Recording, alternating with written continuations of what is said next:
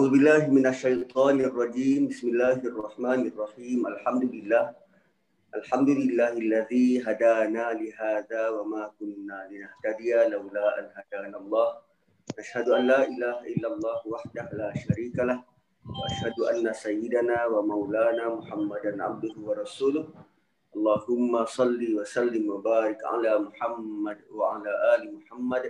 كما صليت على إبراهيم وعلى آل إبراهيم في العالمين إنك حميد مجيد السلام عليكم ورحمة الله وبركاته Waalaikumsalam warahmatullahi رب اشرح لي صدري ويسر لي أمري واحلل عقدة من لساني يفقه قولي Alhamdulillah segala puji dan syukur buat dan milik Allah Subhanahu wa taala. Salawat dan salam kepada Rasulullah sallallahu alaihi wasallam.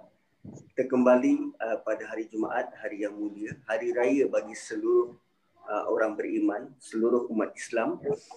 Um, uh, apa nama kita masih lagi dalam uh, perbincangan surah yang dimulakan dengan alhamdulillah. Ada berapa surah dimulakan dengan alhamdulillah? ada lima surah.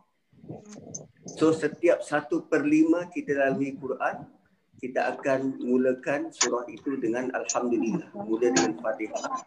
Kemudian surah um, Al- Al-An'am, kemudian surah Al-Kahfi, kemudian surah uh, bernama Al-Fath dan surah Sabah. Surah Fatir, Fatir dan Sabah. So um, Quran ini di, dibahagikan begitu indah. Uh, setiap satu per lima itu dimulakan dengan Alhamdulillah. Uh, seolah-olah sama dengan uh, lima waktu kita solat sehari semalam juga dimulakan dengan Alhamdulillah. Betapa Allah nak kita sentiasa mengenang ataupun mengingat kembali uh, banyaknya bantuan-bantuan favor-favor daripada Allah Subhanahu Wa Taala ala illa um, apa nama nikmat-nikmat yang yang Allah turunkan buat kita supaya kita um, benar-benar menjadi hamba dia. Tugas kita uh, hidup ini untuk menjadi hamba kepada Allah. Ma khalaqatul jinna wal insa illa liya'budun. Um, perbincangan yang lalu, perbincangan yang lalu tentang suratul kahf ni adalah berkaitan dengan satu contoh yang Allah bawakan uh, pemilik kepada dua kebun yang indah, pemilik kepada dua kebun yang indah yang awalnya um, uh, merasakan semua ini berlaku, apa yang berlaku, uh, apa yang dia dapat, um, apa yang dia usahakan itu merupakan hasil titik peluh dia. Hasil titik peluh dia. Uh, kemudian dia di, diingatkan lalu Allah Subhanahu Wa Taala memberikan dia peluang untuk dia kembali dan bertaubat. Walaupun pada akhirnya hartanya itu musnah, namun pengajaran paling besar adalah nikmat paling besar adalah dia kembali bertaubat dan kembali kepada Allah Subhanahu Wa Taala. Lalu uh, penutup kepada uh, perbincangan yang lepas Allah titipkan buat kita pada ayat yang ke-43 dan 44 walam takul lahu fi'atun yansurunahu min dunillah wa ma kana muntasira. Dan dia tidak beroleh sebarang penolong selain daripada Allah dan tak mungkin dia dapat membela diri. Hunalikal walayatu lillahil haqq. Dan pada saat itu dan pada sekian saat adanya wilayah kekuasaan Allah Subhanahu Wa Taala dan kekuasaan Allah ini hak. Benar huwa khairun thawaba wa khairun uqba. Dialah sebaik-baik pemberi balasan pemberi pahala dan dialah sebaik-baik pemberi kesudahan yang bahagia kepada orang-orang yang mahu. Lalu ayat 45 kita masuk kepada topik baru topik baru dan topik baru ini bagaimana Allah Subhanahu Wa Taala memberi komen terhadap contoh yang diberi. Kadang kita kalau kita baca buku cerita, buku cerita ataupun kita baca um, uh, cerita tentang sejarah, uh, di hujung bab tu dia akan ada moral of the story ataupun komentar berkaitan dengan cerita yang dibawa. Namun kali ini ada beberapa uh, poin penting yang Allah nak kita perhati supaya kita dapat pengajaran sungguh-sungguh. Bukan sekadar tahu adanya pemilik dua kebun dan bagaimana dia meninggi diri bercakap dengan kawan dia. Bukan hanya sekadar itu tetapi lebih jauh dari itu ada perkara yang Allah nak kita tumpu. Ada perkara yang Allah nak kita tumpu. Lalu Allah mulakan um, uh, penerangan ini juga dengan kalimah yang sama seperti mana Allah mulakan uh, kisah pemilik dua kebun. Dua-dua didahulukan dengan wadrib. So bila didahulukan dengan wadrib, dia ada um, uh, apa nama uh, message yang sangat penting untuk kita perhati. Message yang sangat penting untuk kita perhati. Okey. Kita tahu bahawa manusia ini um, dia ada uh, beberapa um, jenis kan. Manusia ini dia ada beberapa jenis. Maksud saya ada orang yang uh, jenis visual, dia kena tengok dia kena tengok ada contoh depan mata baru dia boleh tangkap dan faham. Ada orang jenis auditory. Cukup sekadar dia dengar arahan tu, tak melihat pun tak apa, dia dengar memadai. Dia boleh dapat tangkap. Ada orang jenis kinestetik. Dia kena pegang dia kena rasa. Um, dan ada jenis digital. Contoh macam anak-anak kita sekarang jenis digital. Dia kena ada depan mata dia boleh touch dan benda tu berfungsi ha, baru dia boleh boleh boleh boleh dapat pelajaran itu dan boleh tangkap Lalu Allah Subhanahu Wa Taala yang sangat memahami manusia uh, mendatangkan ayat-ayat Quran dalam bentuk-bentuk yang begitu. Maksudnya yang boleh mencakupi mereka-mereka yang visual, mereka yang auditori, mereka yang kinestetik uh, dan uh, apa nama mereka yang digital. Um, contohnya perkataan wadrib ini asalnya memukul. Dan biasanya kalau uh, kalau orang memukul ini dia mengeluarkan bunyi. Lalu bunyi yang terhasil itu akan menarik perhatian orang yang mendengar. Lalu kalau orang visual membaca wadrib ini dia bukan sekadar contoh yang dibawa tetapi orang yang membawa contoh itu membuat bunyi supaya kita um, uh, tertarik atau tertumpu kepada apa yang dia nak dia nak ajar Contoh guru dalam kelas kan kalau dia nak tarik perhatian audien, perhatian pelajar dia. Okay kelas, attention, attention. Ah, so dia bukan sekadar bercakap tetapi bunyi yang dihasilkan itu akan menangkap perhatian pelajar untuk memberi lebih fokus. So Allah nak kita benar-benar fokus kerana perkara ini selalu berlaku, selalu kita perhatikan tapi kali ini Allah nak kita perhatikan bukan sekadar dengan mata tetapi dengan emosi, dengan perasaan, dengan pemahaman, dengan sesuatu yang benar-benar boleh memberi kesan jauh ke dalam lubuk hati. Apa dia? Wadrib lahum masalal hayati dunia. Maka datangkanlah ataupun kemukakanlah kepada mereka misal perbandingan kehidupan dunia ini. Allah datangkan misal, Allah datangkan perbandingan kehidupan masalah hayati dunia, perbandingan kehidupan di dunia ini kamain seperti air. Anzalnahu minas sama. Kami turunkan daripada langit. Fakhtalata bihi. Lalu dia ikhtilat. Ha, ikhtilat ni apa? bercampur sampai kita tak boleh nak beza. Ha, bercampur sampai kita tak boleh nak beza. Selalu kalau dekat uh, sekolah-sekolah agama, student-student agama ni, uh, yang um, mempunyai pelajar uh, dua gender, lelaki dan wanita, lelaki dan wanita. So perbincangan tentang ikhtilat ni yang perlu dijaga oleh guru-guru supaya pelajar lelaki dan perempuan ni tidak bercampur. Tidak bercampur. So ikhtilat bercampur itu sampai tak boleh beza. Ini suara lelaki ke perempuan atau ini lelaki ke perempuan tak boleh nak beza. Sebab tu perlu ada pengasingan yang jelas. Lelaki duduk di sini, perempuan duduk di sini. Um, apa nama? Dom lelaki di sini, dom wanita di sini.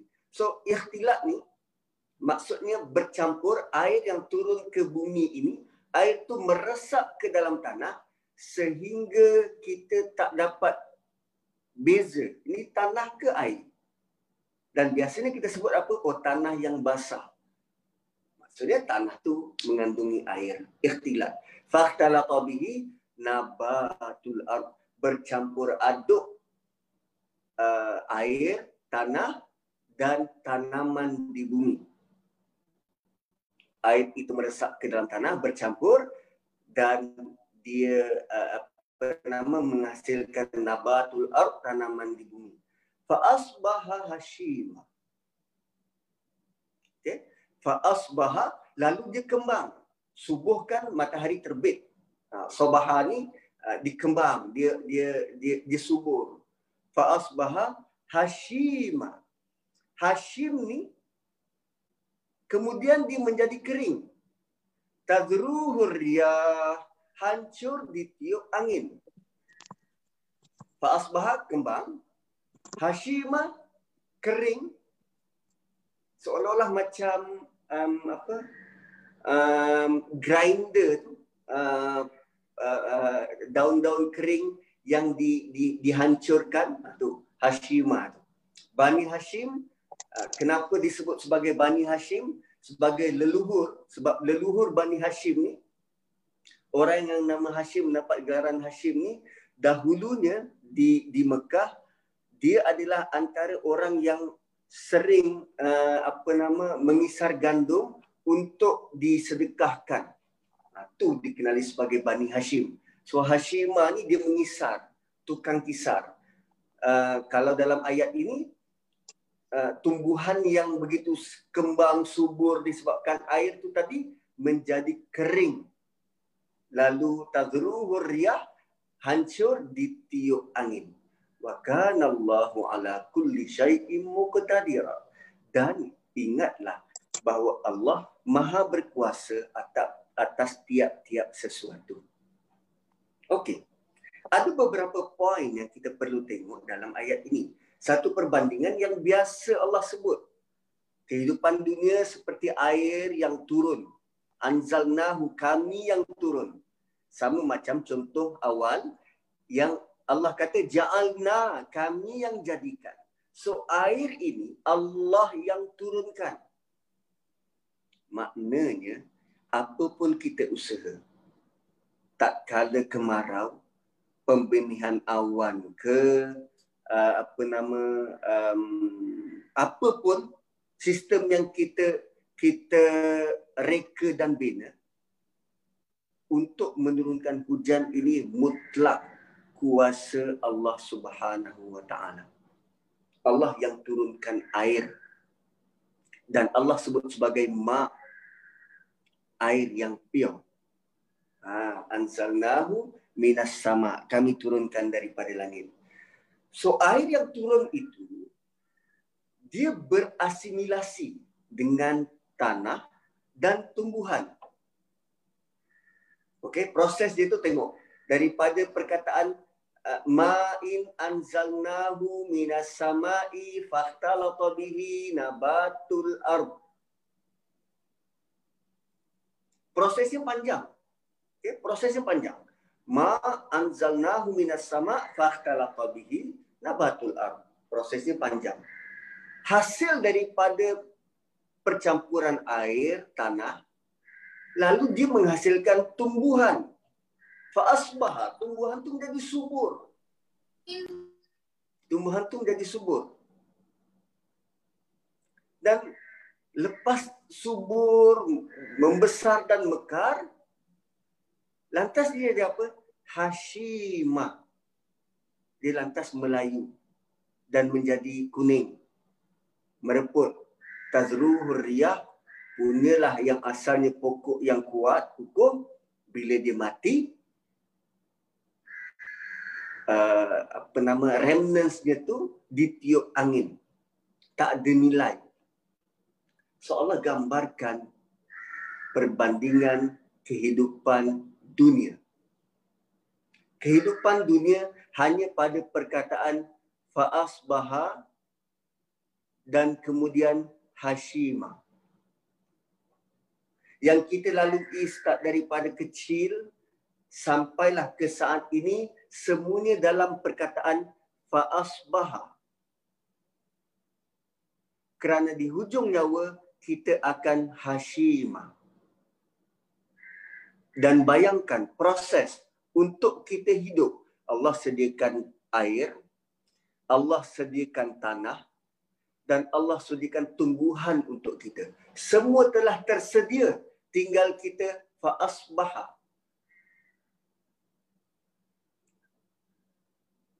So dalam ayat 45 kehidupan kita hanya daripada fa sampai ha. Berapa fasa tu? Satu, dua, tiga, empat, lima fasa kehidupan. Hanya itu. Dan contoh sebelum Allah bagi tahu tentang lelaki, yang begitu sifatnya yang rasa ini semua apa nama um, favor yang begitu besar daripada Allah dan kalaupun kembali kepada Allah dia dapat lebih banyak. Sanggup berlaku syirik sanggup berlaku kufur. Sedangkan kehidupan dia faasbah dan kelak kita akan menjadi debu dan diterbangkan angin. Dan biasanya Allah kata Uh, wa kana Allah ala no uh, inna Allah inna Allah ala kulli syai'in qadir tapi kali ini Allah sebut muqtadir perkataan yang rare yang jarang digunakan similar dengan kata akarnya qadir uh, apa nama berkuasa. Tetapi kali ini Allah guna muqtadir. Apa maksud muqtadir? Kalau qadirun Allah berkuasa. Tapi belum tentu waktu tu Allah sedang tunjuk kuasa dia contoh um, katakan uh, Ustaz Nazri pemurah Ustaz Nazri seorang yang pemurah so adakah sekarang ini Ustaz Nazri sedang menunjukkan sifat pemurah tu tak tapi dia dikenali sebagai pemurah. Waktu Ustaz Nazri tidur, adakah dia sedang menunjukkan sifat pemurah? Tak, dia sedang tidur. Sifat pemurah tu orang kenali dan dia domen dalam diri. Bila Allah kata inna Allah ala kulli syai'in qadir, Allah berkuasa dan Allah ada kemampuan untuk buat. Namun kalau Allah kata wa kana Allahu ala kulli syai'in muqtadira, maksudnya Allah sedang menunjukkan dia berkuasa.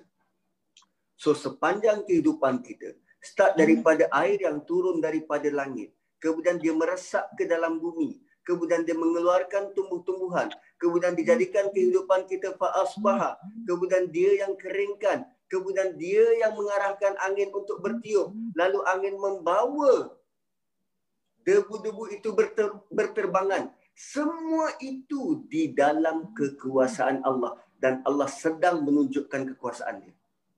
Maka Allah ala kulli syai'in muqtadir. Dengan kata lain, penutup ayat ini adalah Allah nak bagi tahu sepanjang kehidupan engkau, engkau tidak lari daripada kekuasaan Allah Subhanahu wa taala.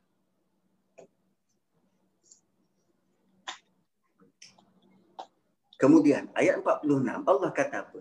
al-mal wal banuna zinatul hayatid dunya harta dan anak dua um, item yang dibanggakan oleh lelaki pemilik kebun anak aksaru min kamala wa a'azzu nafar anak aksaru min kamala wa a'azzu nafar aku lebih banyak harta dan um, keturunanku lebih mulia. atau pengikutku lebih banyak. A'az boleh diertikan sebagai lebih tinggi, lebih mulia, lebih berautoriti. Aziz kan? A'az. Ataupun izzah. Izzah ni lebih lebih mulia. Kan? Anak aku 6A. Anak kau PSR berapa? Anak aku 6A. Nak menunjukkan anak aku lebih dari anak engkau. Itu ha, kan per, perbualan biasa kita. Allah highlight wa azzu nafara. Dan Allah bagi tahu dalam ayat ini 46 Al-malu wal banun harta dan anak zinatul hayatid dunia perhiasan kehidupan dunia perhiasan kehidupan dunia di mana lagi kita jumpa perkataan perhiasan ada tak ada seawal ayat yang ke-8 No, se, uh, seawal ayat yang ketujuh. Inna ja'alna ma'alal ardi zina. Zinatallah. Kami jadikan apa yang atas muka bumi ini perhiasan. So perhiasan yang disebut di awal tu almal wal banun. Almal wal banun zinatul hayatid dunya.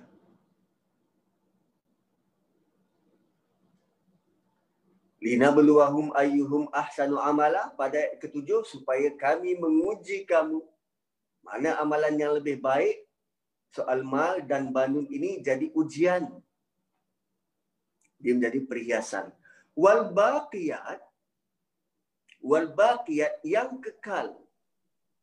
Dan yang kekal as-salihat. Yang kekal adalah benda yang menjadi uh, amal-amal soleh. As-solihat biasanya ditranslate sebagai amal soleh. Allah tak kata amalus solihat. Allah kata wal baqiyatus solihat. Benda yang kekal itu adalah yang baik. Apa yang baik? Kan pernyataan tu sangat umum. Allah tak kata amalus solihat, amal yang baik. Tapi Allah kata yang baik. Yang kekal itu adalah yang baik. Apa yang baik? Bila harta dan anak kita, dia membawa kebaikan kepada kita dan agama. Bila harta dan anak menjadi membawa kebaikan, ada hasil dan bawa kebaikan kepada kita. Itu yang kekal. Wal baqiyatus solihat khairun inda rabbika thawaba wa khairun amala. Dan itulah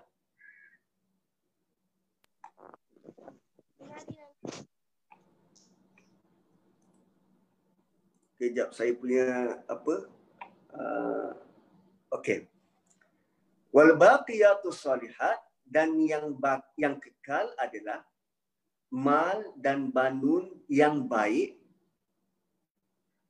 khairun inda rabbika dia menjadi um, apa nama uh, baik di sisi Allah sawaba sebaik-baik pahala dan balasan dan wa khairun amala dan sebaik-baik asas untuk dijadikan harapan. Sebaik-baik asas untuk dijadikan harapan. Tuan-tuan um, pemilik kebun itu apa harapan dia? Bila dia masuk kebun wadah khala jannatahu wa huwa zalimun li nafsi. Ma adunnu an tabida hadhihi abada wa ma adunnu sa'a qa'imah. Kan wala irditu ila rabbi la ajidanna khairam minha munqalaba kan? Kan dikata kalaulah aku kembali kepada Tuhanku wala irditu ila rabbi la ajidanna khairam minha munqalaba. Harapan aku untuk dapat lebih baik daripada ini semua. So Allah kata harapan yang baik adalah bila anak bila harta dan anak itu bila harta dan keturunan itu dia membawa manfaat. Dia bermanfaat. So biasanya Kenapa kita sedekah, infak? Kerana kita yakin dengan sedekah dan infak itu akan dituai. Kita sedang bank in kita punya pelaburan ke bank akhirat. Itu selalu uh, apa nama guru tuan guru Ustaz Fahrul Joy selalu mengingatkan pada kita. Bila kita sedekah, kita sedang bank in kita punya um, uh, keuntungan untuk kita draw nanti di ke akhirat harta. Begitu juga dengan anak. Kenapa uh, apa nama ramai yang hantar anak untuk mengikuti kelas pengajian tahfiz? Kerana meyakini kalau anak yang hafal Quran ini dia boleh bagi syafaat um, apa nama sehingga 70 orang ahli keluarga. Itu kan harapan. Harapan. Cumanya jika harta dan anak itu kita tidak dorong untuk buat kebaikan untuk menjadi bertambah baik, dia tak akan kekal dan harapan itu akan kekal sia-sia. Selalunya orang akan bergantung kepada mal dan banu ini diletakkan sebagai sandaran dan harapan. Dan perlu diingat, mak bapak tolong jangan salah meletakkan harapan. Contohnya macam ni. Kenapa? kita hantar anak sekolah baik-baik untuk dapat keputusan yang baik-baik? Antara jawapannya adalah nanti senanglah kalau tua dia ada kerja yang baik, kalau tua dia boleh jaga saya. Sekarang saya jaga dia. Saya banyak berhabis dengan dia. So nanti waktu tua dia boleh jaga saya. Dia banyak apa nama dapat kerja yang bagus, ah, saya senang sikitlah waktu tua adakah anak itu kita jaga semata-mata untuk kepentingan diri kita supaya jaga kita? Atau kerana dia ni hamba Allah yang perlu diperkenalkan pada Allah supaya patuh dan menjadi hamba kepada Allah?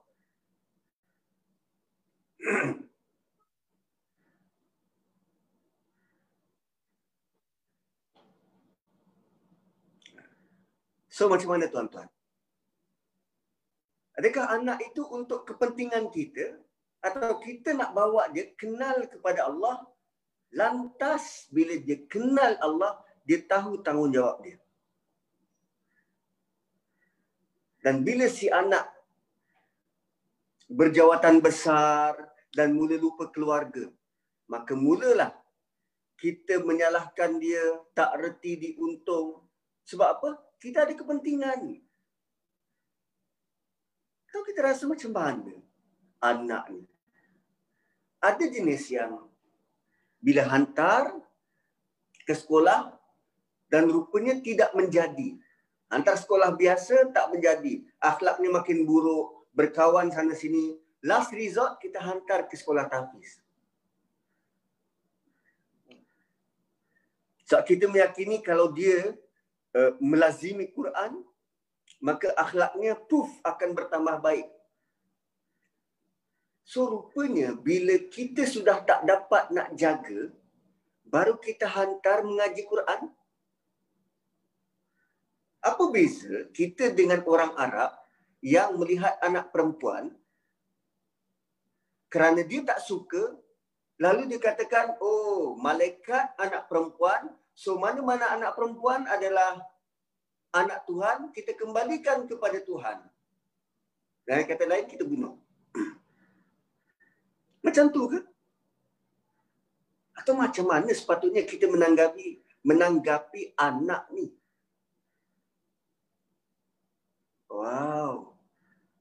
So tentang harta dan anak ni, tuan-tuan dan puan-puan, kita perlu ada sesi um, apa nama uh, mungkin cari um, uh, apa nama uh, buat sesi perbincangan yang serius tentang bagaimana sebenarnya kita perlu menanggapi anak ni. Anak ni kan amanah. Amanah daripada Allah. So apa amanah yang Allah titipkan yang perlu kita lakukan kepada anak. Supaya dia besar boleh jaga kita, bukankah memadai Allah yang jaga kita? Lalu kenapa berharap kepada makhluk? Ha, so bila Allah kata khairun inda rabbika thawaba wa khairun amala, kita harap Allah yang balas kita dan kita hanya berharap pada Allah atas usaha kita mengekalkan mal dan banu ini menjadi baik supaya dia kekal dekat akhirat. jeng jeng jeng. So ada ada perkara yang kita perlu lihat semula bagaimana sepatutnya kita memasang niat terutamanya terhadap harta dan anak. Ustaz, sebentar Ustaz yes. betul sikit. Uh, hmm. Macam ni berkenaan dengan berbuat baik pada anak-anak tu kan. So kita macam kita memang kita uh, what you give uh, you get back kan. Macam kita buat baik pada anak. So nanti apa macam tu juga kalau kita buat baik pada ibu bapa kita kan. Macam sekarang ni Allah akan apa anak-anak akan buat baik benda benda sama juga pada kita. So per, per, per, pergantungan kita tu macam macam mana ustaz ya? Sebab benda sama juga kan. Bila kita buat baik pada ibu bapa kita sekarang ni uh, nanti anak-anak kita pun akan buat baik pada kita juga macam tu juga. So macam mana tu ustaz? Okey um, untuk da- dalam bahasa yang lebih mudah macam ni selalunya kalau kita tolong orang kan hari ini hari engkau esok lusa mungkin aku yang susah kau pula tolong aku. Atau ayatnya macam ni hari ini hari engkau untuk aku tolong. Esok lusa kalau aku susah Allah yang tolong aku. Sekarang ni kita punya cara kita memandang dunia adalah bila aku buat baik bila aku buat baik, pasti akan dibalas baik. Okey, itu cara kita memandang. Dan kita tidak melihat siapa yang balas baik tu. Dan selalu kita kaitkan yang balas baik itu adalah makhluk yang balas baik. Dan bila makhluk itu tidak balas seperti mana expect expected seperti mana yang kita harapkan, kita kecewa. Tapi jika harapan kita apa? Bila aku buat baik, Allah akan balas. Dan kita tak tahu. Kita tak tahu bila bagaimana apa cara Allah balas tapi keyakinan kita Allah yang balas. Mungkinkah kita akan kecewa? Tidak. So, bila kita buat baik pada mak bapak kita, pahalanya kebaikannya adalah kita yang terima. So bila kita buat baik pada mak bapak kita dengan harapan Allah akan balas terima kita redha atas usaha kita dan dengan harapan anak kita akan mencontohi perangai kita bukan dengan harapan anak kita akan balas the favor tak Allah yang balas the favor Mungkin melalui anak kita. Mungkin melalui anak jiran. Kita pun tak tahu. Sebab cara Allah balas tu unexpected.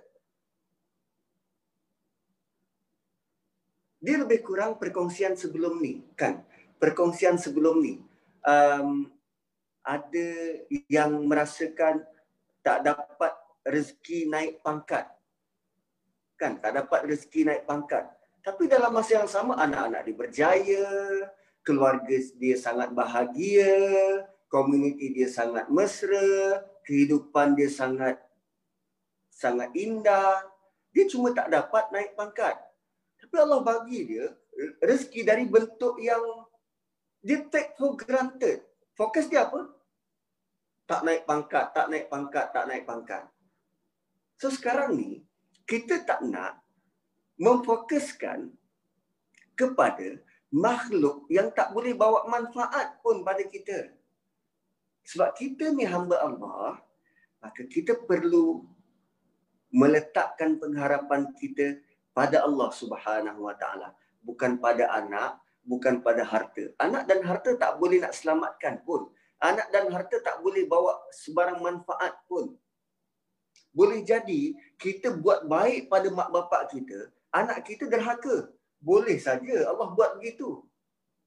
Tengok kes Nabi Nuh alaihi salam. Bukan dia seorang nabi ke? Sepatutnya dia seorang nabi dan dia sudah buat baik pada mak bapak dia. Sepatutnya anak dia kena buat baik pada dia. Kena beriman pada dia. Tapi anak dia tak begitu. Isteri dia tak begitu. Malah doa Nabi Nuh apa? Rabbi ighfir lana wa li walidina wa liman dakhala baitiya mu'mina. Ya Allah ampunkan dosaku, ampunkan dosa kedua orang tuaku dan siapa-siapa saja yang memasuki rumahku dalam keadaan beriman. Tu kisah Nabi Nuh tu sepatutnya memberikan kepada kita satu pandangan insight bahawa apa pun yang kita buat, cara Allah balas tu kadang bukan dengan cara yang kita expect. So bila kita harapkan Allah, chances, possibility untuk kita kecewa, untuk kita murung, untuk kita bersedih, kurang. Berbanding kalau kita harapkan anak kita, mak dah spend beratus ribu untuk engkau belajar, ini hasilnya. Kan kecewa. Sebab kita harap anak. Tapi kalau kita harap letak pengharapan pada Allah, kita tak akan kecewa. Sebab kita tahu Allah akan bentuk, Allah akan letakkan, Allah akan bagi kepada kita dengan cara yang dia nak. Wa huwa apa nama? Khairun inda rabbika thawaba wa khairun amala dan itulah asas yang paling baik dalam uh, uh, meletakkan atau memberi harapan. Okey. Ayat 47. Tadi Allah cerita tentang harta dan anak yang pemilik kebun itu kata aku jangkakan ini semua kekal. Lalu ayat 47 Allah bagi tahu pada hari itu gunung ganang akan berlayangan Nusayyir ni ber, berlayar. Nusayyir ni diterbangkan, berlayar, beredar, berjalan, apa nama um, uh, uh, berterbangan. Wa yawma nusayyirul jibal, hari di mana gunung ganang berterbangan, wa taral arda barizah dan engkau nampak bumi itu jelas. Barizah ni sebelumnya ditutup oleh gunung ganang, bila gunung ganang berterbangan, tanah yang selama ini ditutup oleh gunung itu nampak jelas. Ah tu bariza. Watarul arda bariza. Dan engkau melihat engkau siapa engkau dekat sini ni? Ha, engkau dekat sini adalah Nabi sallallahu alaihi wasallam. Dan ayat ini cerita tentang hari kiamat. Selepas uh, no hari kebangkitan. Selepas tiupan sangkakala kedua hari di mana manusia bangkit gunung ganang itu berterbangan dan nabi telah pun ditempatkan maqam mahmuda nabi melihat semua ini tu antara pendapatnya dan pendapat kedua kata watara dekat situ engkau Rasulullah akan tahu benda itu berlaku. Wa taral arda bariza. Kamu melihat gunung uh, muka bumi akan terdedah. Kenapa terdedah? Sebab nak sediakan padang mahsyar. Wa hasyarnahum. Lalu kamu him, kami himpun kamu. Nak diratakan bumi ini, gunung ganang semua berterbangan.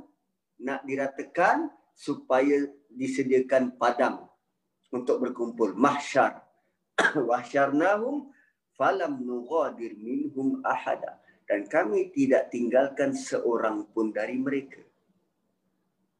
Kami tidak tinggalkan satu orang pun untuk dihimpunkan. Bayangkan hari di mana gunung yang kukuh itu diterbangkan. Gunung tidak tetap.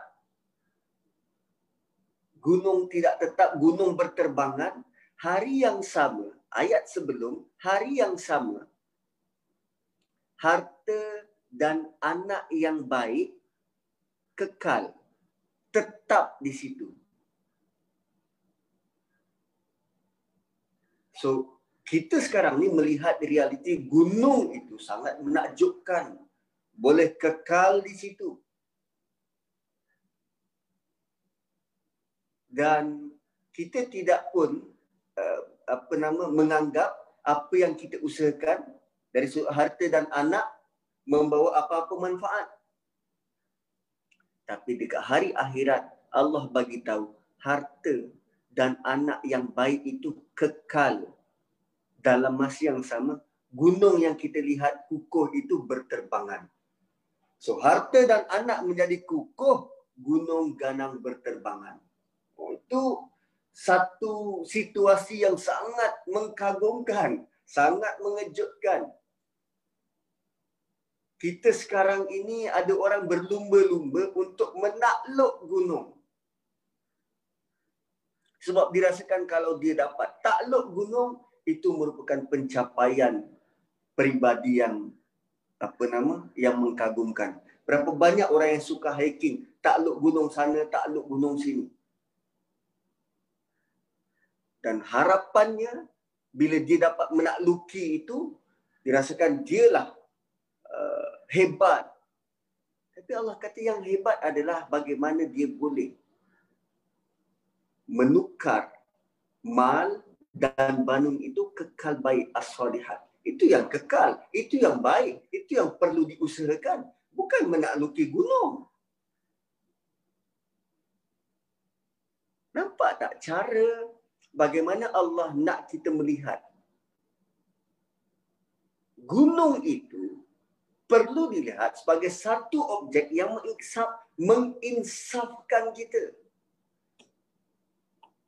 Tapi kita pergi hiking gunung. Apa apa benda yang kita rasa insaf? Gunung ni semua diterbangkan di hari kiamat.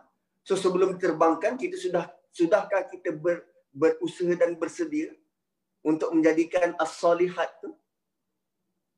Ha. So waya manusia jibal wa taral arda barizah wa hasyarnahum kami um, apa nama kumpulkan mereka falam nughadir minhum ahada. Dan tiada seorang pun daripada mereka yang tertinggal. Gunung gadang berterbangan manusia dikumpulkan. Kalau ikut logik gunung ganang untuk terbang tu dia mungkin ditiup angin. Angin kencang mungkin ribut taufan supaya gunung ganang itu boleh terbang melayang-layang tapi dalam masa yang sama, manusia dikumpulkan. Kenapa manusia tak terkesan suatu gunung ganang sedang berterbangan?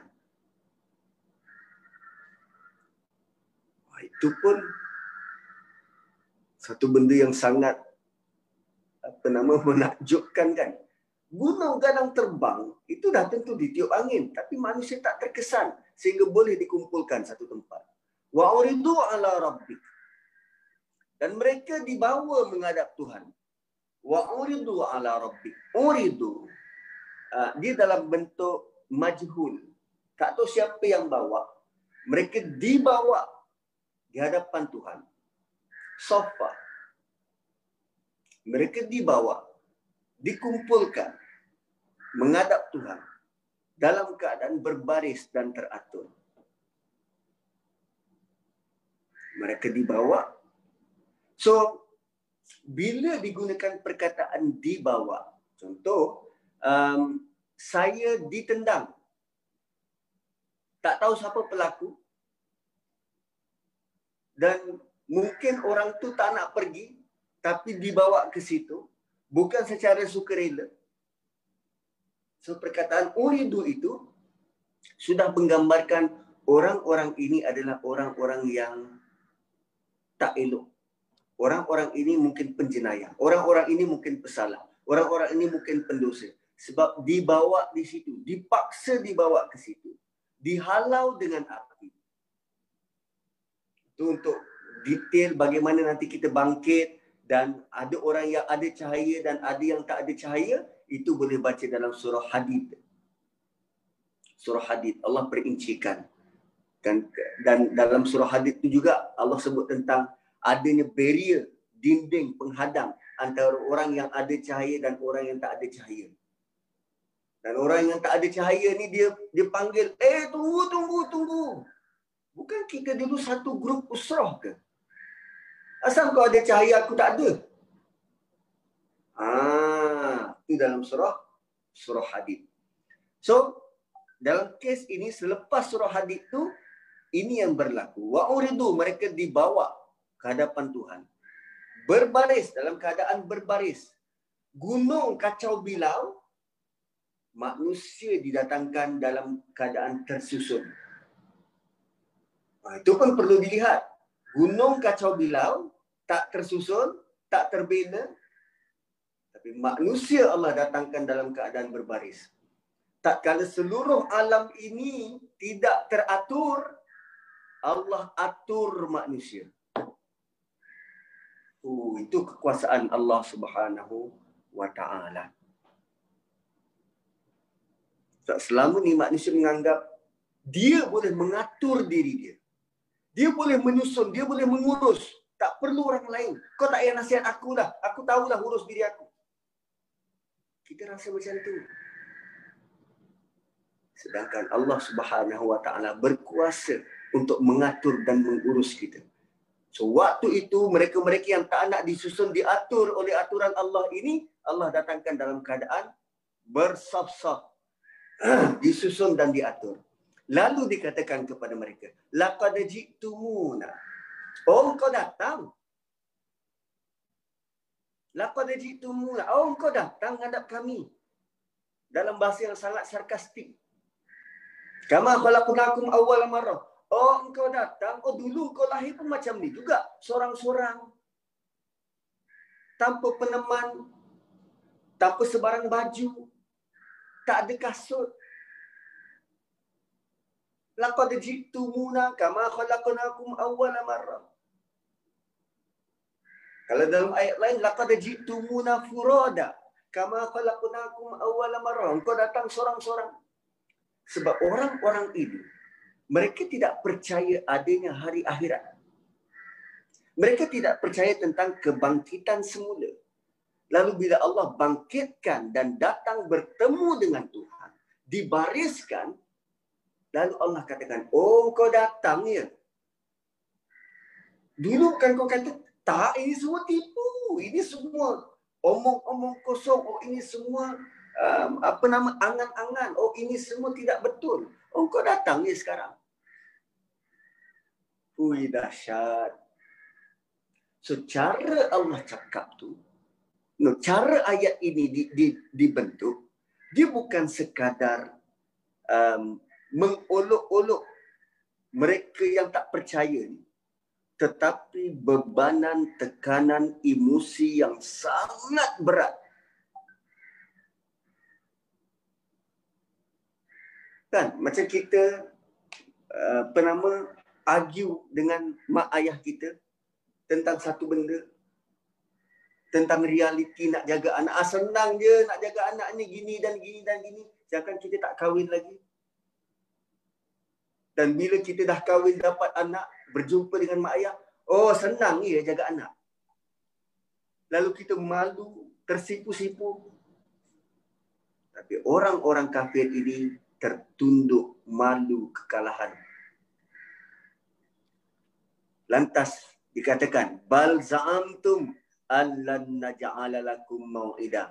Bal bahkan bal dia adalah perkataan yang unik yang bila disebut dia membawa konotasi um, ayat selepasnya itu lebih berat penekanannya berbanding ayat sebelum balzamtum bahkan engkau uh, menanggap engkau merasakan allan naj'ala lakum mau'ida kamu kami tak mungkin akan melaksanakan janji kami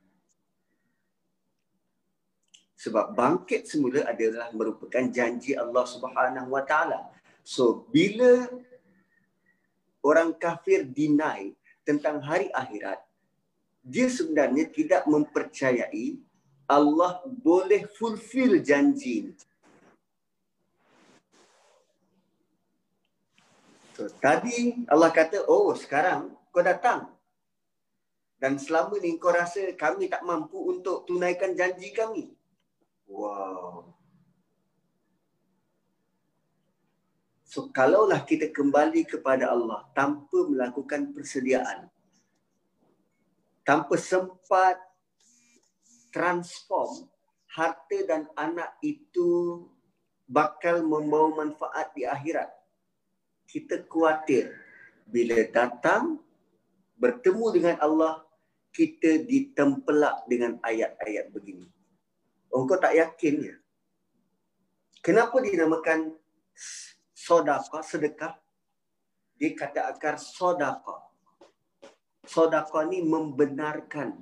Membenarkan apa? Membenarkan janji-janji Allah terhadap perbuatan yang kita buat. Kalau kita sedekah, kalau kita memberi, Allah akan balas sekian dan sekian. So untuk membenarkan janji Allah tu kita yakin untuk bagi tu masuk sedekah. Kerana kita meyakini Allah Subhanahu Wa Taala maka kita bagi. Tu sedekah membenarkan janji-janji Allah. Bal za'amtum allan naj'ala lakum mau'ida. Bahkan kamu menyangka bahawa janji-janji kami kami tak mungkin akan uh, apa nama uh, melunaskan janji-janji kami wow, datang berbaris ditempelak oleh Allah Subhanahu Wa Taala lalu setelah itu wawudi alkitab kami bentangkan kepadanya alkitab kami bentang kepadanya alkitab dan bila disebut alkitab setiap seorang ada satu setiap seorang ada satu Fataral mujrimin. Lalu orang-orang mujrim ini melihat kitab. Melihat kitab dalam keadaan apa? Mushfiqin. Merasa takut yang bersangatan. Syafaq ni takut, khawatir, risau. Mushfiqin. Dan mujrim, okey, mujrim ni orang-orang berdosa. Biasa ditranslate sebagai orang-orang berdosa um, apa nama um, mujrim ni juga dia adalah dia, dia bukan sekadar pendosa tapi dia penjenayah. Mujrim ni dalam bentuk penjenayah. Dia melakukan benda yang um, ada kesalahan-kesalahan yang tertentu yang dibuat sehingga digelar sebagai al-mujrim.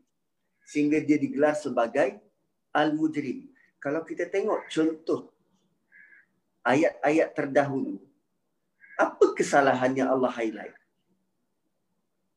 Sehingga ayat 49 ni di, di, ada gelaran mujrim. Ada lelaki yang Allah bagi nikmat tapi dia kufur nikmat dia. Dia tak perhati sungguh-sungguh apa yang dia ada dekat keliling. Dia tidak bersyukur terhadap apa yang dia ada. Kemudian Allah bagi tahu tentang hakikat kehidupan di dunia ini seperti mana air yang turun. Dia tak perhati pun air yang turun itu. Setiap kali hujan, dia tidak perhati hujan itu turun. Tidak perhati dalam bentuk ingat pada Allah. Malah mengeluh pula, ah hujan pula. Baru basuh kereta. Bila melihat pula gunung ganang, melihat tanah, dia tidak perhatikan, dia tidak relate pun tanah itu dengan keesaan Allah Subhanahu Wa Taala. Melihat tanah hanya sebagai tanah. Sanggup pula mengotorkan tanah. Buka tingkap kereta, buang aja sampah keluar kereta. Oh. So, bila di dalam keadaan lalai dan alpa, alpa begitu,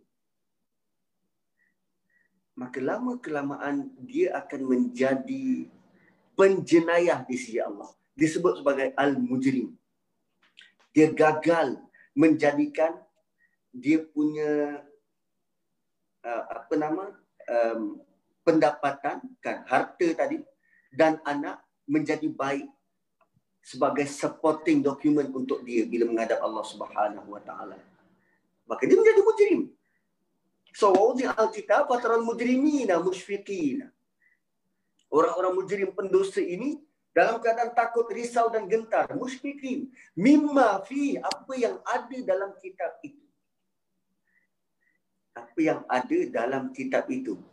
Wa yaqulun dan mereka berkata. Yaqul fi'il mudari' fi'il mudari' dan fi'il mudari' ni antara sifat adalah berterusan. So bila dia dapat di kitab tu dia tidak berhenti bercakap. Dia bukan sekali cakap ah bila aku tak. Dia berterusan bercakap mengomel. Ah celaka aku atu celaka aku celaka. Aduh celaka lah aku abil aku abil lah. Aduh celaka. Ya wailatana. Celakalah kami. Habislah kami. Tuan-tuan, kita pernah salahkan diri kita Manusia jarang menyalahkan diri dia. Selalu salah orang. Salah itu salah. Ni, ni kau lah ni tak ingatkan aku. Sedangkan dia yang bangun lambat. Ni kau lah tak kejut aku. Semua salah orang lain. Dia jarang sekali meletakkan kesalahan itu pada diri dia. Jarang sekali orang mengaku bersalah. cuba tengok um, kes COVID-19 yang melonjak naik, selepas PRN Sabah. Ada siapa-siapa pihak yang tampil ke hadapan minta maaf rakyat Malaysia kerana keputusan yang saya buat saya mengaku saya salah dan tolong maafkan saya. Ada tak? Tak ada. Tapi bila diberi kitab dia baru mengaku kesalahan dia. Ini satu jenis manusia. Ada jenis manusia sampai masuk ke dalam neraka pun tak mengaku salah dia. Malah dia boleh pula mengarahkan Tuhan. Dia kata apa? Ya Allah, tolong bawa orang-orang yang menyesatkan kami dulu. Mari kami nak pijak kepala dia. Dia sesat, disalahkan orang lain. Sampai diseksa dalam neraka pun masih salahkan orang lain. Fuh. Itu dahsyat manusia ni. Cuma ini jenis manusia yang dapat buku, dia baca sendiri, aduh, habis aku, habis aku, celakalah aku. ma li hadzal kitab apa apa benda kitab ni macam mana kitab ni boleh ada ma li hadzal kitab la yughadiru saghiratan. Tidak meninggalkan sekecil-kecil perkara. Saghiratan ni benda paling kecil pun tidak terlepas. La yughadiru saghiratan wala kabiratan. Tidak meninggalkan perkara sekecil-kecil perkara dan sebesar-besar perkara. Illa ahsaha. Melainkan semuanya dihitung ahsa ni dihitung bukan sekadar ditulis dihitung kita selama ni menanggap bahawa buku itu adanya tulisan tapi kalau dikata adanya hitungan siap ada markah. Ada total. Buat A markahnya sekian. Buat B markahnya sekian. Kau sedekah ni sekian banyak pahalanya. Sedekah ni plus ikhlas. Sekian banyak pula pahalanya. Ui, ni kecil yang aku buat. Ui, markahnya macam ni besar. Ui, Mali hazal kita. Ui, macam ni. La yugadiru sagiratan wala kabiratan illa ahsaha wa wajadu ma amilu hadira. Dan mereka dapati segala yang mereka kerjakan tersedia di dalamnya. Wa wajadu ma amilu hadira. Allah berkuasa untuk bawa setiap sesuatu. Sama seperti mana Allah sudah tunjukkan dalam contoh sebelum ini. Allah berkuasa untuk bagi pemilik dua kebun itu seratus peratus hasil kebun dia. Ayat mana? Ayat 34.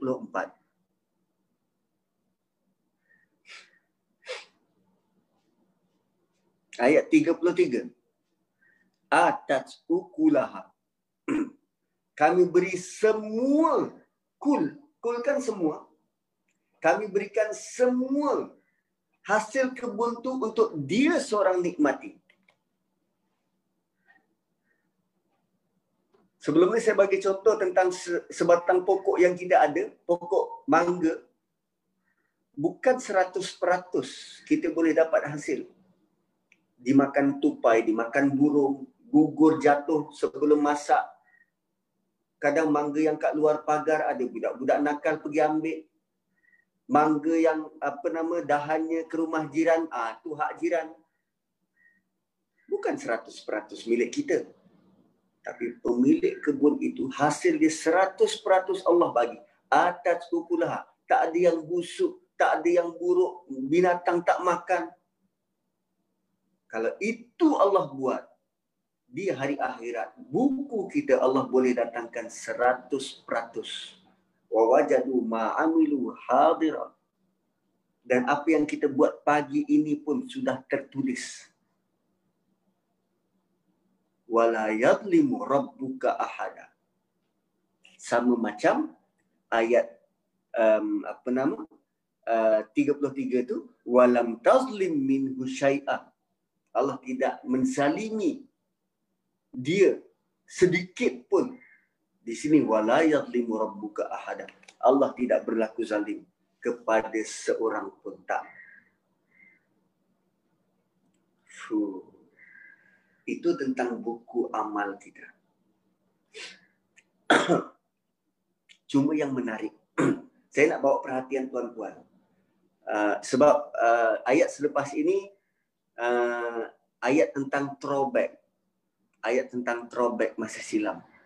Cuma sebelum kita teruskan, saya nak bawa perhatian tuan-tuan cuba buka surah um,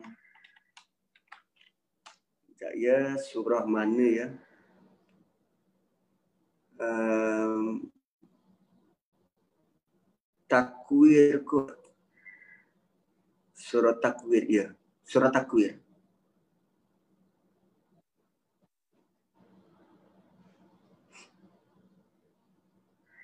Okey, surah takwir.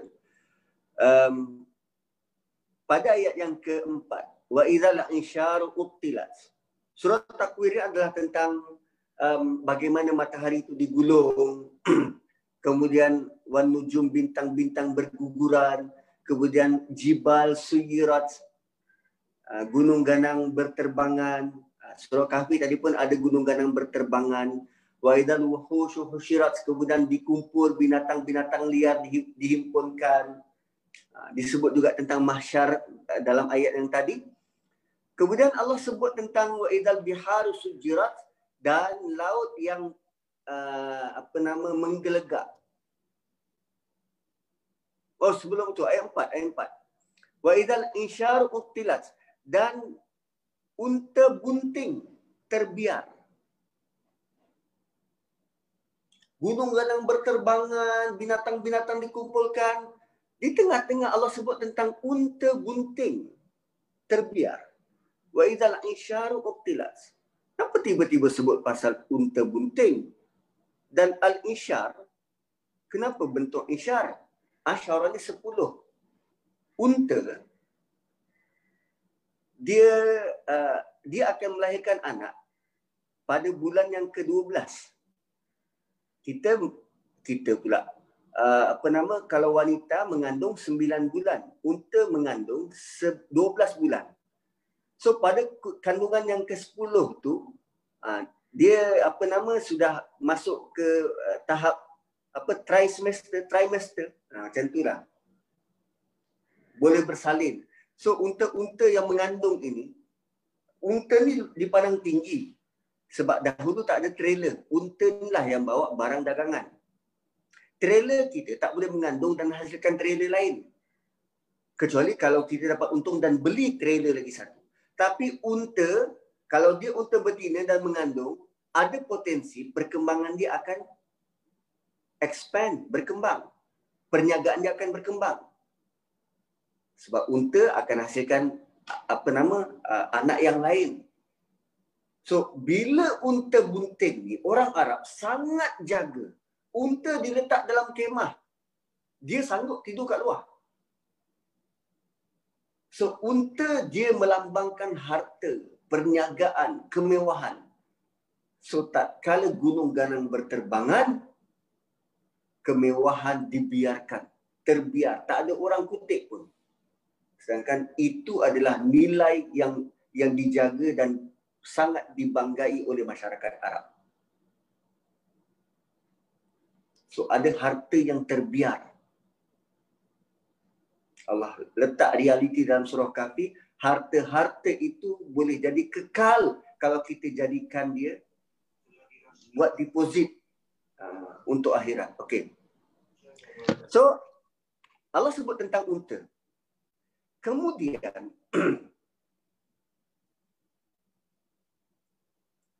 selepas pada ayat, uh, selepas ayat ke-6, ayat ke-6 bila lautan meluap-luap menggelegak ayat ketujuh wa idzan nufusu zuwijat bila jiwa disatukan semula. Maksudnya manusia dibangkitkan roh disatukan dengan jasad. Bila manusia dibangkitkan roh disatukan dengan jasad lalu Allah bertanya kepada anak-anak perempuan wa idzal mau'udatu su'ilat dan apabila anak perempuan yang ditanam hidup-hidup ditanya. Okey, roh masuk ke dalam badan, anak perempuan ditanya, anak perempuan yang ditanam hidup-hidup ditanya, apa pertanyaannya? Dosa apakah ia dibunuh? Bi ayyi dzambin qutilat? Apa kesalahan engkau sampai engkau dibunuh? Okey? dan ayat 10 wa idza suhufu nushirat bila buku-buku amal ataupun surat-surat amal dibentangkan bila surat-surat amal dibentangkan tuan-tuan buku dibentangkan pada ayat ke-10 ayat ke-7 manusia dibangkitkan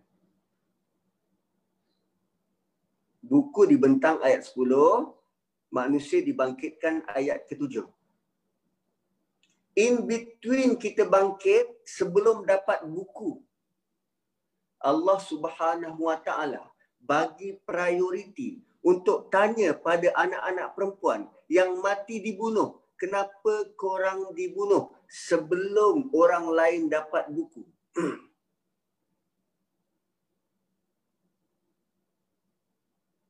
Tengok bagaimana Allah bagi prioriti pada anak perempuan yang dinafikan hak. Tengok bagaimana Allah bagi prioriti pada anak perempuan tak kala orang Arab waktu itu lebih utamakan unta bunting sedangkan dua-dua jantina female. So sekarang ni kita bekerja nak cari harta kan, nak cari unta bunting kan. Anak kita macam mana?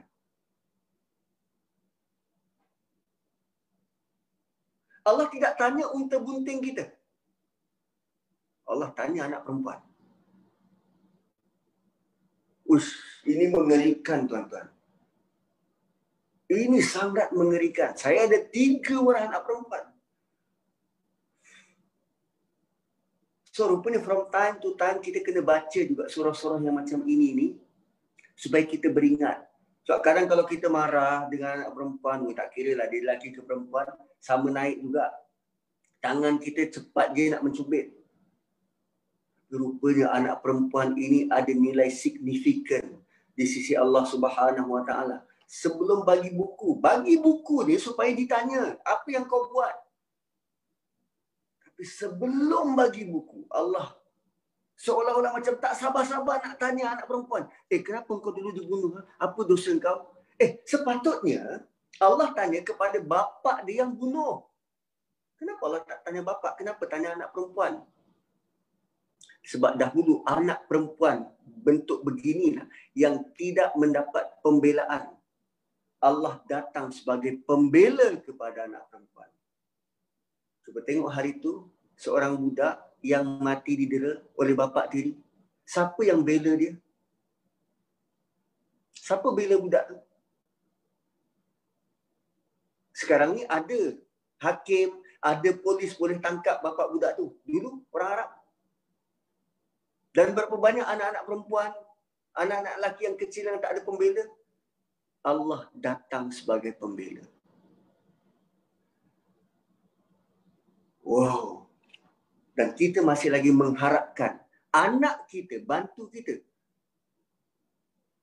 Sedangkan Allah selayaknya yang bantu kita. Dahsyat. Tuan-tuan dahsyat. So perihal tentang buku ini tentang bagi kitab tentang apa nama uh, kita menyedari apa yang ada dalam kitab itu dia merupakan satu benda yang kita perlu sungguh-sungguh um, take note dia bukan perkara main-main kalau kita dapat buku amal kita nanti wow ini ni belum jumpa Allah untuk untuk soal jawab kita baru dapat buku. Orang mujrim yang dapat buku sudah mula melalak dan melolong. Abil aku, abil aku. Ya laitana. Ya lai, ya wailatana. Dia sendiri dah tahu dah. Apa nama penghabisan hidup dia tu macam mana. Ya wailatana. Neraka wail dah aku ni. Celaka. Kita kalau salahkan diri kita pun, kita tak sebut kutukan-kutukan untuk diri. Kita tak maki diri sendiri. Tapi ini menggunakan perkataan makian level tertinggi. Ya wailah tanah. Pernah tak kalau kita salahkan diri minta maaf, memang saya bodoh, memang saya tak tahu. Itu je. Kita tak sebut kita ni bakal ahli neraka. Tak. Tapi ini level yang Allah nak tunjuk mereka-mereka yang tak grab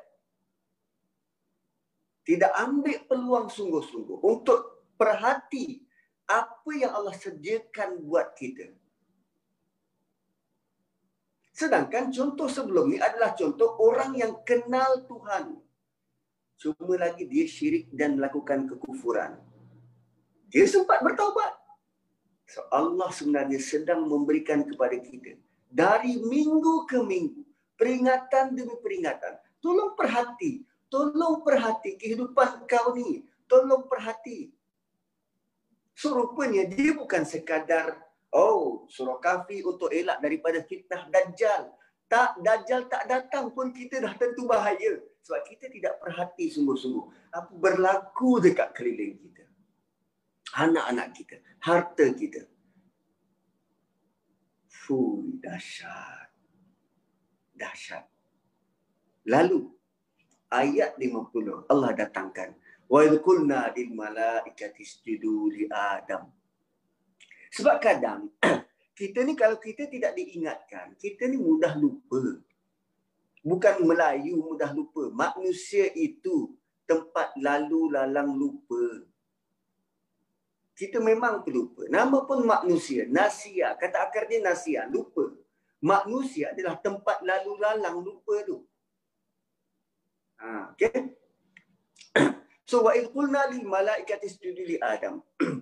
Kenapa tiba-tiba ada buku dan buku itu tidak tidak terkecuali ditulis se, se, se, seluruhnya sebesar-besar perkara dari sekecil-kecil perkara hingga ke sebesar-besar perkara semua ini bermula kisahnya tak kala Allah suruh malaikat sujud kepada Adam. Di sini ia bermula.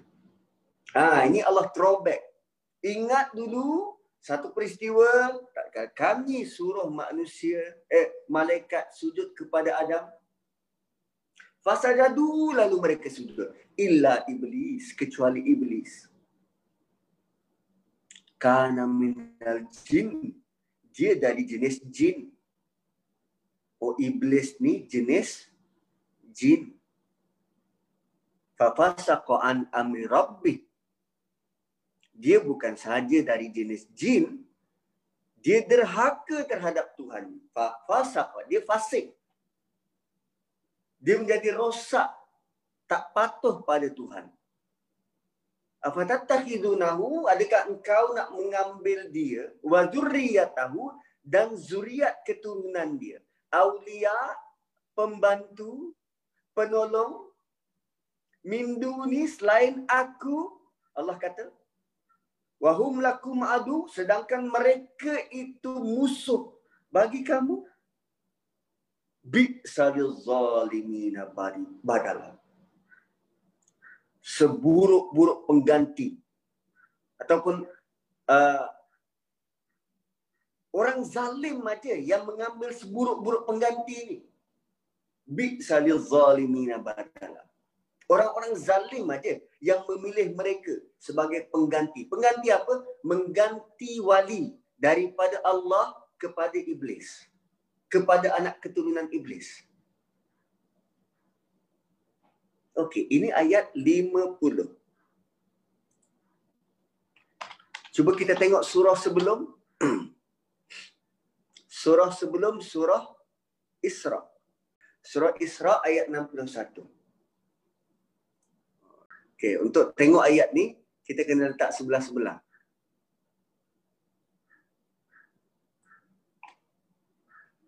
Satu surah Kahfi, satu surah Isra. Dalam surah Kahfi, Allah sebut wa idh qulna lil malaikati isjudu li adama fasajadu illa iblis. Sampai iblis sama urutannya dengan surah Isra. Wa idh qulna lil malaikati isjudu li Adam fasajadu illa iblis. Sama. Yang membezakan adalah selepas perkataan iblis. Dalam surah Isra, qala asjudu liman khalaqta tina. Tapi dalam surah Kahfi, kana minal jinni fa fasaqa an amri rabbi. Okay, tuan-tuan, surah dua surah ini, surah Isra dan surah Kahfi, adalah surah adik-beradik. Adik-beradik macam mana? Apa yang ada dalam surah Isra, dia ada similarity dalam surah Kahfi. Ada persamaan. Ada persamaan.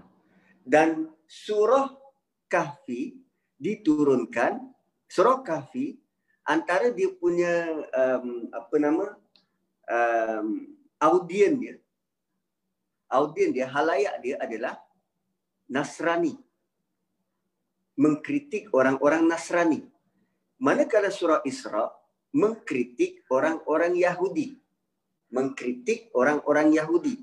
Lalu dalam mengkritik orang-orang Yahudi ini Allah datangkan cerita Adam dan Iblis dalam bentuk highlight perangai iblis yang saki bakinya diwarisi oleh orang Yahudi. Apa dia? Merasa sombong, merasa lebih dari orang lain. Aasjudu liman khalaqtatina. Patutkah aku sujud kepada makhluk yang kau jadikan dari tanah? Dia sombong. Siapa kau nak cakap dengan aku? Pernah dengar ayat macam tu? Engkau siapa? Aku dulu lah makan garam lah. Ha, tu surah Isra. Bila Allah sebut tentang um, kisah Adam dan Iblis, audien dia orang-orang Yahudi yang sombong.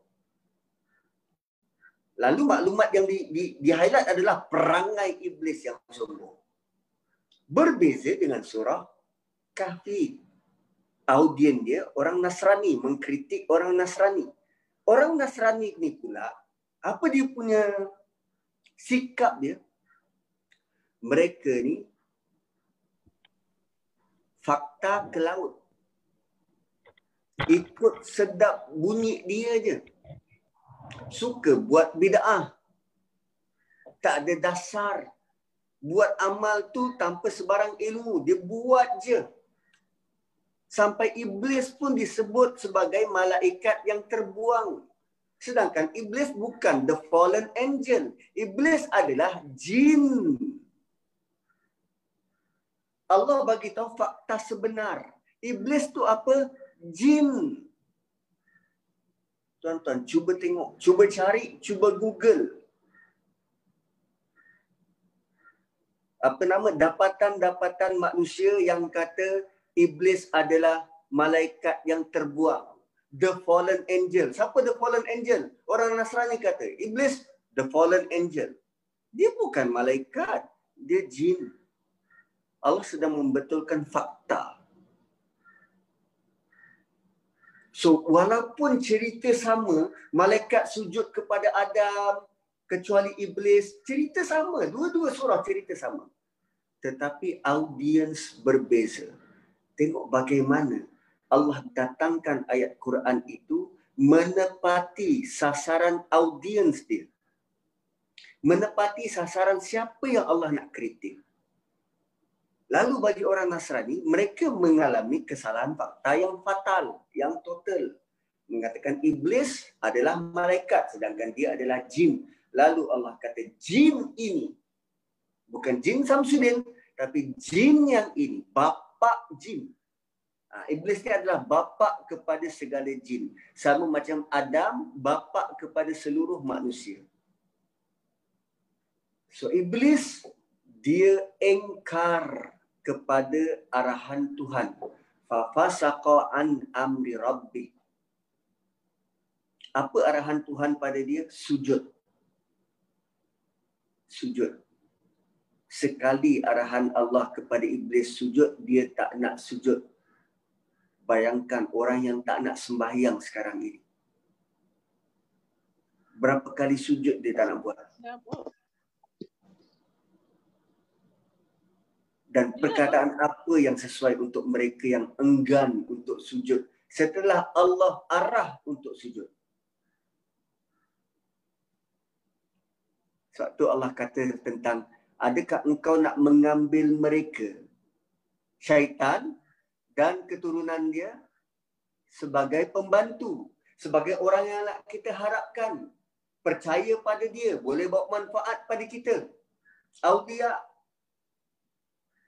Surah Baqarah ayat 255, 56, 57, 257, 258. Allahu waliyul ladina amanu. Allah pembantu penolong kepada orang beriman. Dekat sini Allah bagi tahu kau nak ambil dia sebagai pembantu. Keturunan dia sebagai penolong. Mindu ni selain aku. Wahum lakum adu sedangkan dia musuh. Oi zalim betul kau ni. Teruk betul kau ambil sebagai pembantu. Bi salil zalimin badala ni. Oh, ini ayat ni luar biasa. Okey. Macam mana saya nak letak ah bi salil zalimin badala? Sebelum ni sebelum ni ada ayat tentang bisa.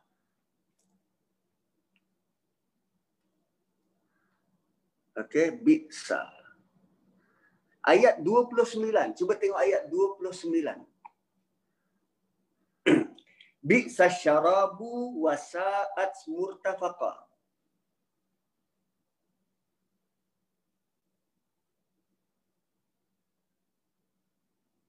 bi'sa bi'sa syarabu wa sa'at murtafaqa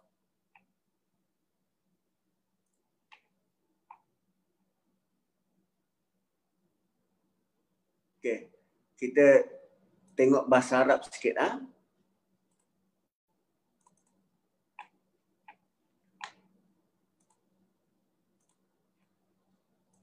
Okey. Control L.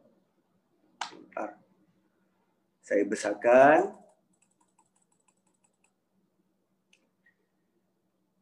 Biksa ni, dia ada Biksa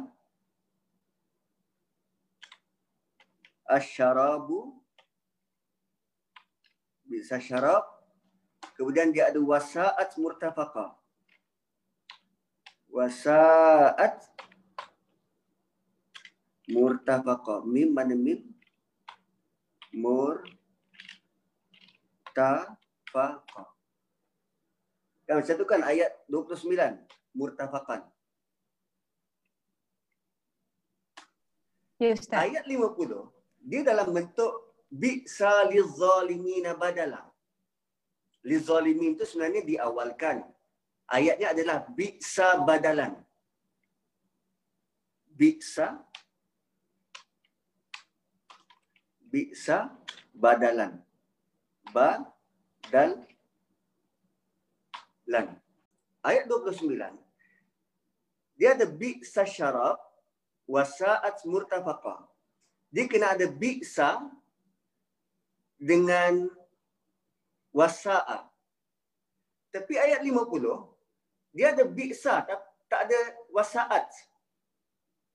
Okay? Dia ada bi'sa dan dia ada murtafaqan sebab ni badalan.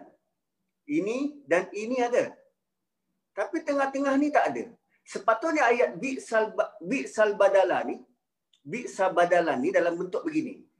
Bi'sa al-badalu, bi'sal badalu, wasa'at badalan.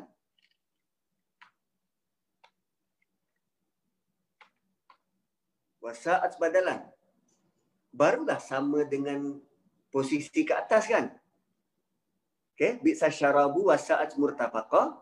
Sepatutnya ayat ni, ayat 50, bi'sal badalu wasa'at badalan. Maksudnya, seburuk-buruk, bi'sa ni buruk. Al-badalu pengganti. Seburuk-buruk pengganti dan seteruk-teruk pengganti. Macam bi'sa syarabu wasa'at murtafaqah ni, seburuk-buruk minuman dan seteruk-teruk tempat rehat.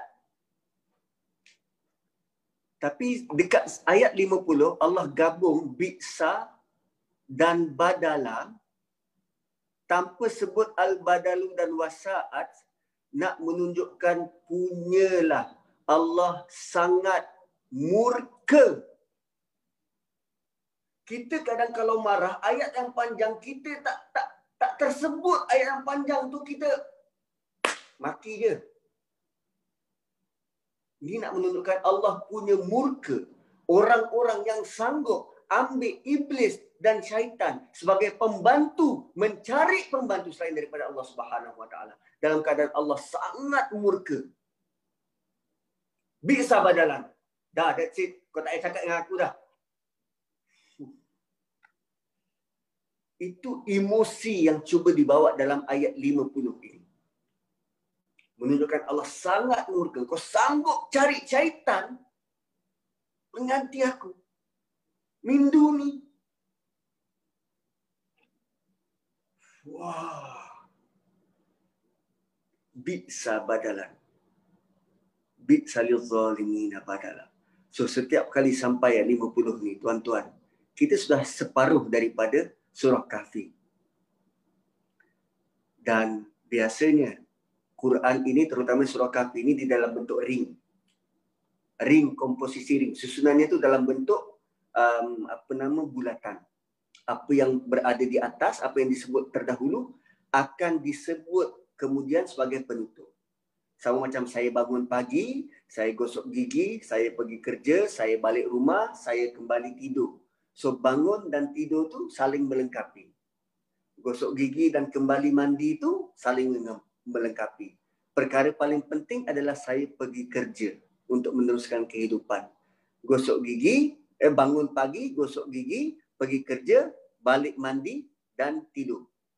Bangun dan tidur melengkapi, gosok gigi awal dan mandi di bawah pun melengkapi, di tengah-tengah paling penting.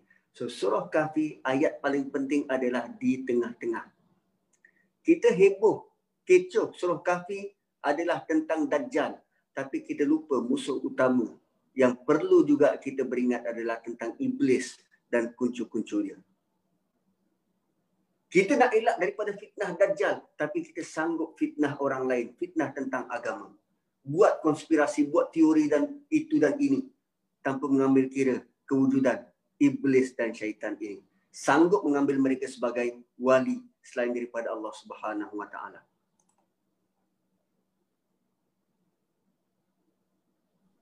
Ustaz, maknanya kan ayat ni uh, di tengah-tengah ni ada kemurkaan Allah pada jelas ini kita baca kami baca je kan tapi pada pertengah, pertengahan ayat ni dan buktikan kemurkaan Allah pada orang-orang yang mengambil, mengambil iblis dan sekutu-sekutunya sebagai apa pengganti Allah ya ustaz sebenarnya ustaz ya ustaz iya betul hmm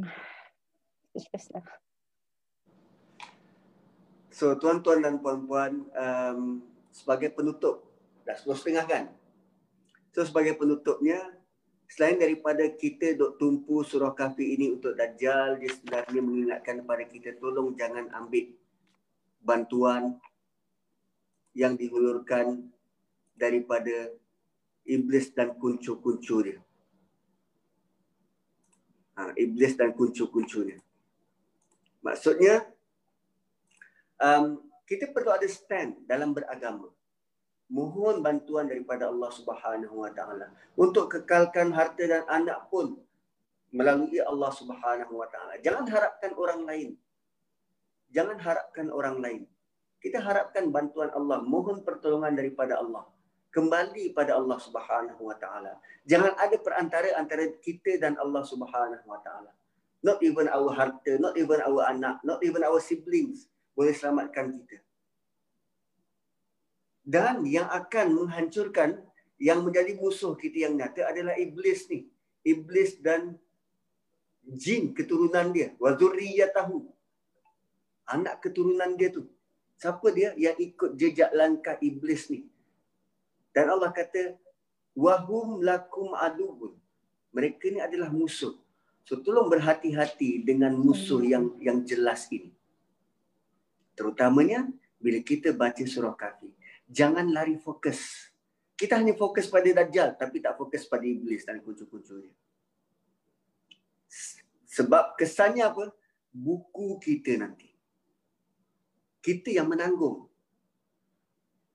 Iblis dan syaitan akan berlepas diri. Dalam surah Hajj, mereka berlepas diri. Ini akhafullah rabbal alamin. Aku takut pada Allah. Tuhan sekalian alam. So tuan-tuan, kali ini kita belajar sesuatu yang baru.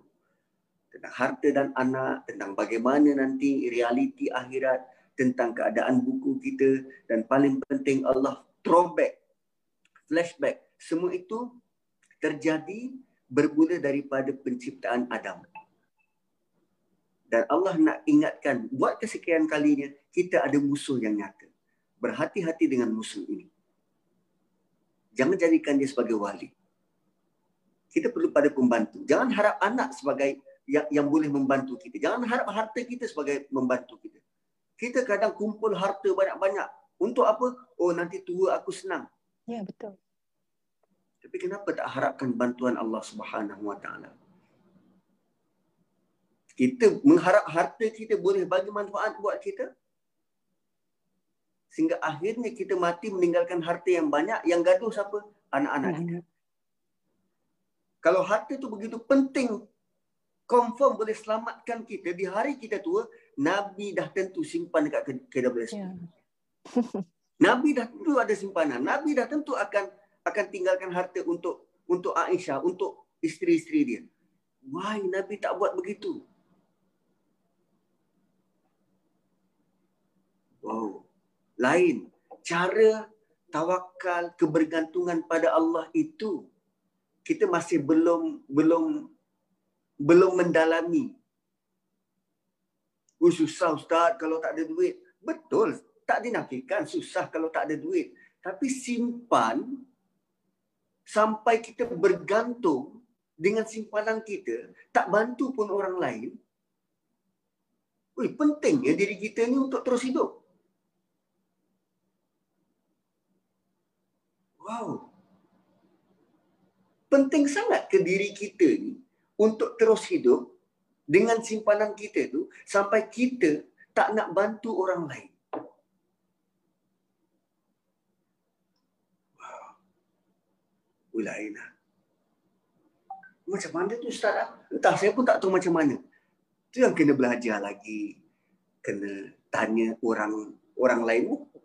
Saya hanya uh, apa nama uh, cetuskan. Mungkin apa yang saya cakap ni tak betul. Tak Ustaz, kita kena simpan, kena berhati-hati ataupun kena bersedia untuk masa hadapan. Sama macam KWSP kan, dia kata untuk masa hadapan. Sekarang ni orang tengah susah. Orang tengah susah sekarang yang belum tentu besok dia hidup. So kenapa kita simpan duit kita waktu sekarang orang tengah susah dan tak diguna? Ada orang sampai jual kereta, jual rumah untuk meneruskan hidup. Kita yang ada simpanan masih duk nak menyimpan sebab oh nanti untuk untuk senang kita masa hadapan. Habis orang lain kalaupun kita bantu, kan tadi deposit kita untuk akhirat. Bagaimana harta kita ini boleh menjadi solihat untuk kita. So, simpan itu boleh simpan, tapi janganlah sampai terus kedekut tak bantu orang lain dan akhirnya menjadi rebutan kemudian hari. Atau kita rasa ada sebahagian yang kita perlu simpan dan lebihnya terus bagilah orang. Sebab akhirnya kita hanya perlu ruang sebesar tubuh badan kita ni untuk tidur. Kita tak perlu bilik 20 kali, 40 eh, kali 60 punya bilik punya besar. Kita tidur atas katil queen kita, itu pun satu per tiga daripada katil queen. Sebenarnya single bed pun memadai. Tapi kita nak katil king size. Bilik seluas-luas. Dan cuba tengok. Cuba tanya orang-orang yang orang-orang tua kan yang dah pencen. Dia nak ke? Dia, dia perlu ke sebenarnya rumah yang besar dua tiga tingkat? Tak, kalau boleh, rumah yang setingkat, ada bilik tidur, bilik air, dapur, cukup. Ruang tamu pun kadang tak guna sebab dia banyak dekat bilik, banyak di dapur. Itu je. Tapi sepanjang muda ni hidupnya, wow, aku nak rumah lima tingkat, ada lift. Tapi bila di mamah usia, bukan itu pun yang dia nak. So bagaimana nak convert harta dan anak itu menjadi kekal di akhirat. Itu yang paling penting. Sebab tu Allah datangkan bentuk-bentuk semacam ini, ayat-ayat yang semacam ini yang begitu keras supaya kita benar-benar beringat setiap minggu. Wallahu a'lam. Ustaz, uh, Ustaz masuk office ke? Sekejap lagi ya, sebentar lagi. Ah, ya, betul. Ustaz, um, harta juga kan Ustaz, bila kita apa, sinonim ni kita bila nampak harta tu tentang hisap, hisap kita kan. Kalau kita punya harta, kita merasakan ini akan membantu kita di dalam apa, mizan Allah nanti kan. Itu kan salah satu juga, sebab kita ni bersentiasa dalam peringatan kan, sentiasa kan, sentiasa Ustaz selalu ingatkan harta tu perlu diuruskan, bukan untuk dinikmati kan. Jadi, sentiasa dalam peringatan. Pagi, petang, macam mana majlis-majlis ilmu tu kan. Jadi kita menjadi tergementar, takut bila uh, itulah salah satunya mungkin satunya kita takut tu harta juga membebankan kita untuk oh, hisapan yang panjang dia. Benarkah itu Ustaz harta kita tu? Salah satu juga. Hmm, ya, sebab setiap satu tu dia akan Allah akan minta tanggungjawab. Allah akan tanya daripada mana dapat, bagaimana dibelanja, eh, uh, bagaimana dapat dan ke mana dibelanjakan, bagaimana kita uruskan.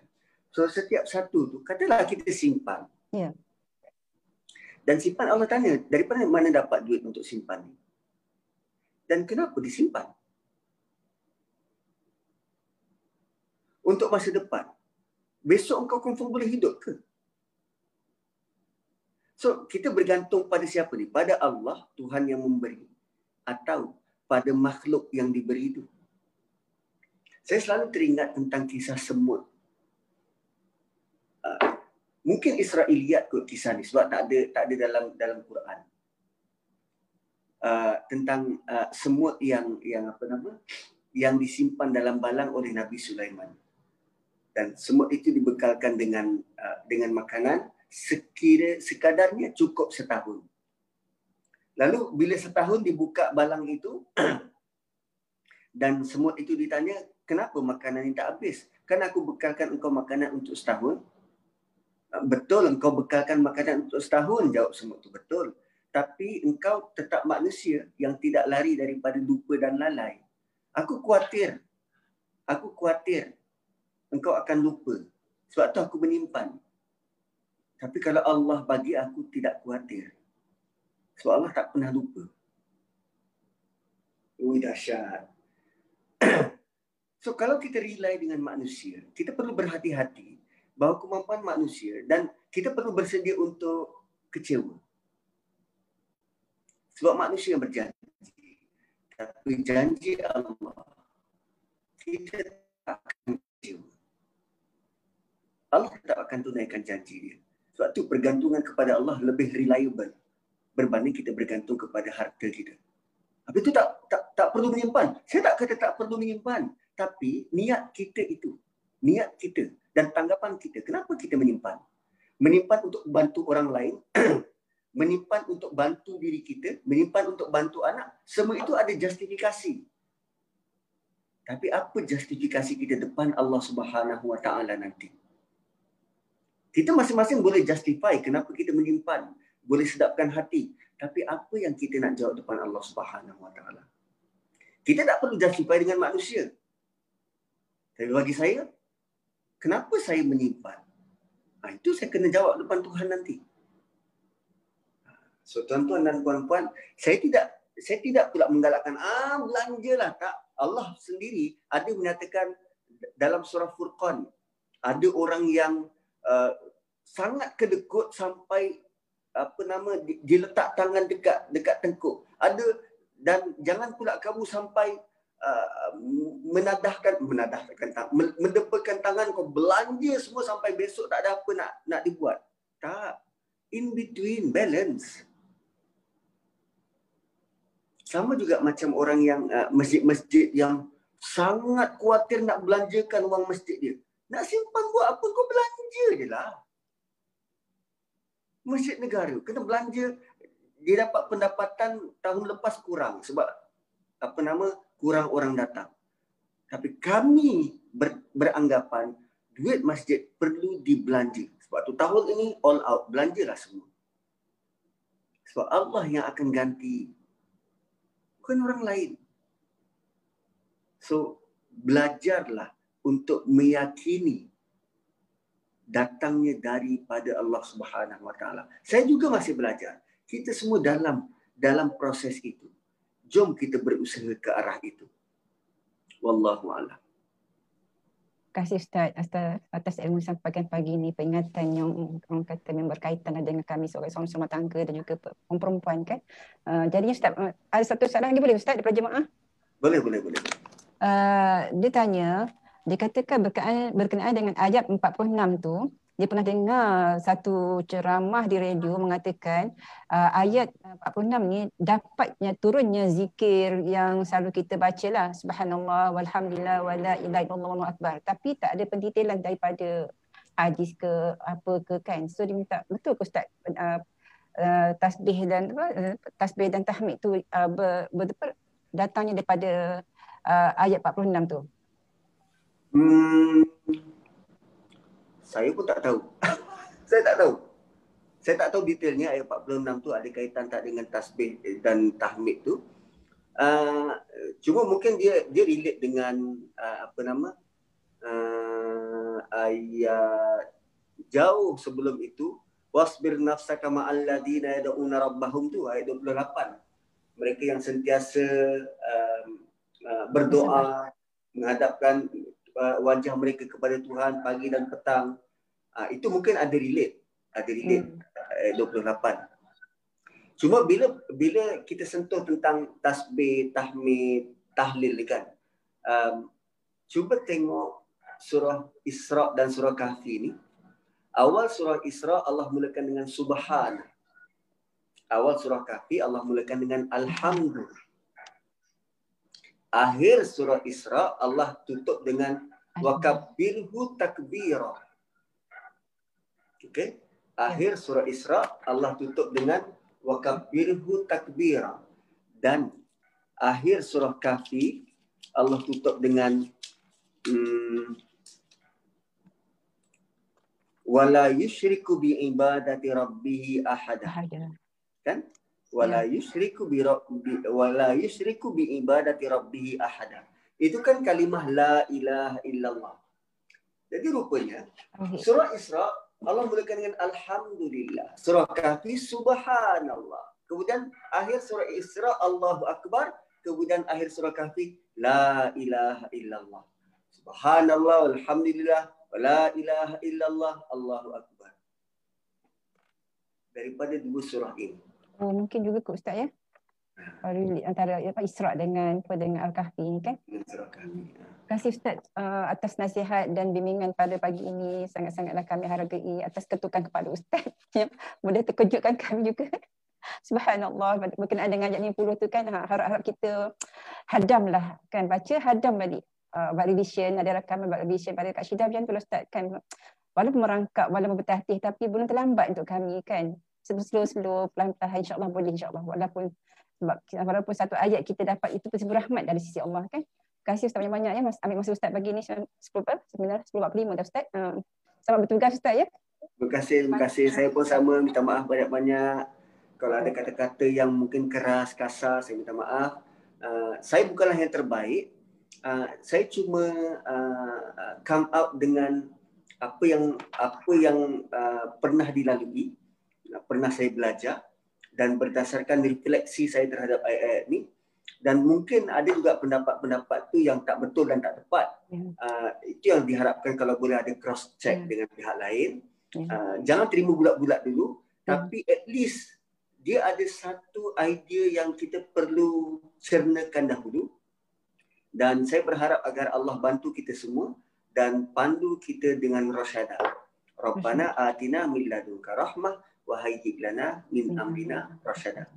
Barakallahu li wa lakum. Assalamualaikum warahmatullahi wabarakatuh. Waalaikumsalam warahmatullahi wabarakatuh. Ustaz. Terima kasih. Terima kasih. Ustaz. Terima kasih. Alhamdulillah, kita sudah sampai pada penghujung dia. Alhamdulillah. Uh, ya Kak Nur. Hmm, ingat ya, ingat ya ayat 50 tu ada apa punya dekat situ apa surah kahfi tu Allah tekankan kemuliaan Allah pada kita yang apa mengambil wali selain pada Allah kan. Hmm. Dan juga orang yang tak sembahyang. Oh tahulah orang yang tak solat tu macam mana dia tak sujud dekat Allah macam mana kan dia apa ada balik pada iblis dan syaitan semua tu hmm. kesedar sekutu-sekutunya. Ada sifat dia.